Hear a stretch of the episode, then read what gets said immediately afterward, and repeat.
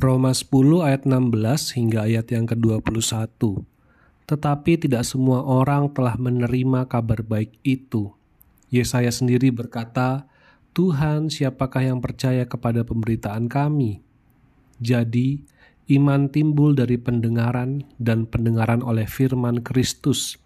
Tetapi aku bertanya, adakah mereka tidak mendengarnya? Memang mereka telah mendengarnya, suara mereka sampai ke seluruh dunia, dan perkataan mereka sampai ke ujung bumi. Tetapi aku bertanya, adakah Israel menanggapnya? Pertama-tama Musa berkata, "Aku menjadikan kamu cemburu terhadap orang-orang yang bukan umat dan membangkitkan amarahmu terhadap bangsa yang bebal."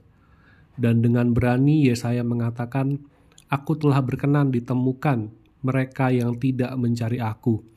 Aku telah menampakkan diri kepada mereka yang tidak menanyakan aku. Tetapi tentang Israel ia berkata, Sepanjang hari aku telah mengulurkan tanganku kepada bangsa yang tidak taat dan yang membantah.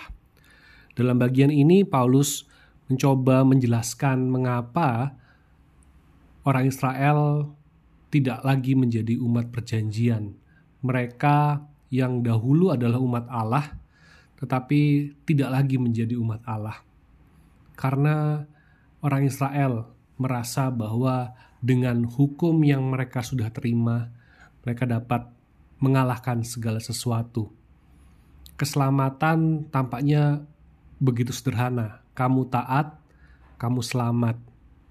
Tetapi sejatinya manusia yang berdosa sebagaimanapun usahanya, seberapa besar pengorbanan yang dilakukan oleh manusia di dalam keberdosaan tidak akan bisa mampu untuk mencapai kepuasan Allah.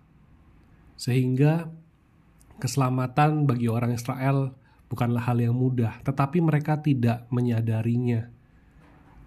Ada jalan yang Tuhan sediakan, yaitu melalui Mesias Yesus Kristus yang datang ke dunia, yang menjadi korban sejati, menjadi imam besar untuk membawa umat kepada Allah. Tetapi mereka tidak percaya. Mereka bukannya tidak mendengar, tetapi mereka merasa bahwa pikiran mereka lebih benar dibandingkan kebenaran itu sendiri. Inilah yang membuat orang Israel ditolak oleh Tuhan Inilah yang membuat orang Israel dicampakkan oleh Tuhan dan keselamatan Tuhan sediakan bagi bangsa-bangsa termasuk kita di hari ini. Merenungkan bagian ini, mari kita melihat bagaimana diri kita, bagaimana kita menanggapi tentang keselamatan, bagaimana perasaan kita setelah kita mengaku percaya dan kita dikatakan sebagai orang-orang yang diselamatkan. Mari kita menyadari bahwa kita juga terus berjuang dan bergumul di dalam kesulitan, di dalam dosa, di dalam kebiasaan-kebiasaan buruk. Biarlah kita boleh menyadari itu dan biarlah kita boleh melihat akan anugerah Tuhan, akan kerinduan hati Tuhan. Jangan pernah abaikan kebenaran firman-Nya. Jangan pernah abaikan kebaikan yang Tuhan gerakkan di dalam hatimu. Dan marilah kita sungguh-sungguh menjadi orang yang bersyukur pada keselamatan yang sudah Tuhan sediakan. Jangan menyia-nyiakan kesempatan dan pergunakanlah waktu-waktu yang ada untuk semakin mengenal Tuhan, untuk semakin mengerti rencananya dalam kehidupan kita.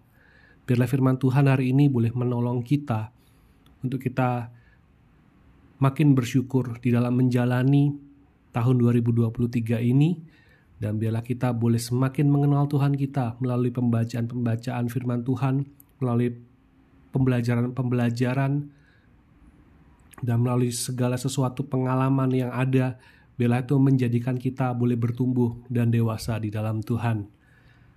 Tuhan Yesus memberkati.